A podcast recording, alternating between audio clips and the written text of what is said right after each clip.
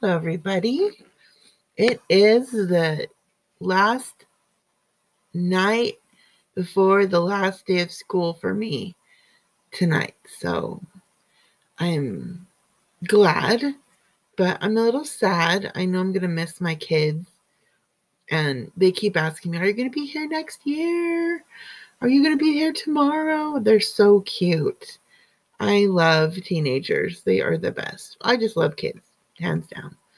So I'm really grateful to have been working with them and being a part of their lives. And one of my girls today said, Miss Giles, you need to have food in your bag for us. I said, Why? She said, Because you're you're mom. I'm like, What? She goes, Well, you're like our mom, and moms should have bags that have food in them so that we can eat. so, so, I bought her a big bag of um, Sour Patch Kids and a thing of Pringles. So hopefully that'll help. She's just the tiniest little thing, and she's always hungry.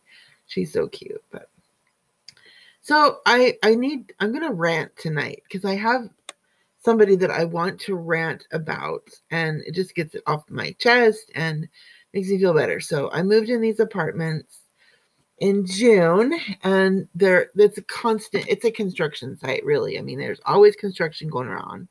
It's a a complex that was bought a few years ago by this older couple, and they're renovating the rooms. They used to be it used to be in like an old folks care center, and now they're renovating all the rooms. And there's electrical that always needs to be done, and there's always people moving in and out, and parking lots need to be refurbished and all these fun things. Anyways, there's one particular person who was here all the time, and he's just not very friendly. And he's maintenance. He's probably head of maintenance, but he always parks in the number one spot. Now, tell me this: I think employees should park as far away from where they work as possible, and that is coming from someone who's worked in a grocery store and other places where prime parking is for the people paying the money, right? Okay, so I used to park in the front. I know this is petty, but it's just what I'm feeling tonight. So I used to park in the front. He'd always take like one of the top parking spots. And I'm like, whatever. And, you know, he'd get here at eight and not leave until five. And so, you know, whatever. And so then I started parking in the back. Well, then he started parking in the back, like in the prime parking, like number one spot. And it was so annoying. And so I'm like, well, I'm getting away from this animal. And so now I park in the way back and I park, you know, I usually park closest to the entry because, you know, it's convenient for me. And the other day he came at eight and parked in the spot next to it. And he's been parking there forever now. And I came home and he was parked in my spot, in my spot, in that prime parking spot, the only one that parks there because that's like where my apartment is. And so I went out and got something to eat and came back. And of course, he was gone. So I parked in that spot. And then the next day, same thing, same thing, same thing. He was parked next to me. And then I left and came back. And then he was parked in that number one parking spot. Now, I'm just nice enough that I'm not going to say anything, you know, to management or whatever. But I just want to put a note on his windshield saying, You are just so rude. What, who do you think you are? you know, really.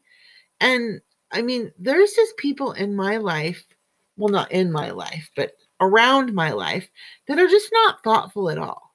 Like if I worked somewhere, I would make sure the residents had the prime parking spots and not always think be selfish like this man. He's completely selfish. You know, just and I've been nice to him, said hi. I've, you know, made snacks for some of the construction workers, whatever. But there's just no love lost there, and that's fine but um just be thoughtful you know how many people in life are just self so self-centered and so selfish that they don't think of other people they just think of themselves. And it reminds me of a roommate i had when i was in utah. Her name was amy. She was a yucky girl. She was mean. And the, the first time i met her i had shushed her in institute class because um, she was being so rude when the person was talking and eventually we ended up being roommates i don't know how. But um she like we would swap swap there's it was three bedroom apartment and we would swap parking lot parking spots like every three weeks i'd get the prime parking well her on her week if she got home soon enough and there's there's a parking spot closer to our apartment, she would take that and still have the parking spot. So us roommates, we'd have to park out in the boonies when she had the prime parking and the parking spot for that day. Now that to me is just absolutely asinine and rude. And she was always like that. It was always about her. I remember coming home one day and from church and she goes, "You know, if pride is a sin, I'm in a lot of trouble." Well, duh. I mean, hello, how eh, pride is a universal sin. It's it's the worst. It's one of the worst sins because it creates a lot of the other sins. So I don't know. Just I don't I don't understand selfish people. I just don't. Maybe that's because I was raised in a home that was all very selfish, you know, and self-centered and you know, you do this for me and don't worry about you and anyway, I'm kind of irate. It's kind of as you can tell, it's kind of bugging me. But um just be thoughtful, you know? There's a quote by some guy and he said there's only three things you need to remember in life. The first one is to be kind. Second one, be kind. Third, be kind. So that's my message tonight. Just park out in the boonies and be kind. All right. Have a good night. Bye.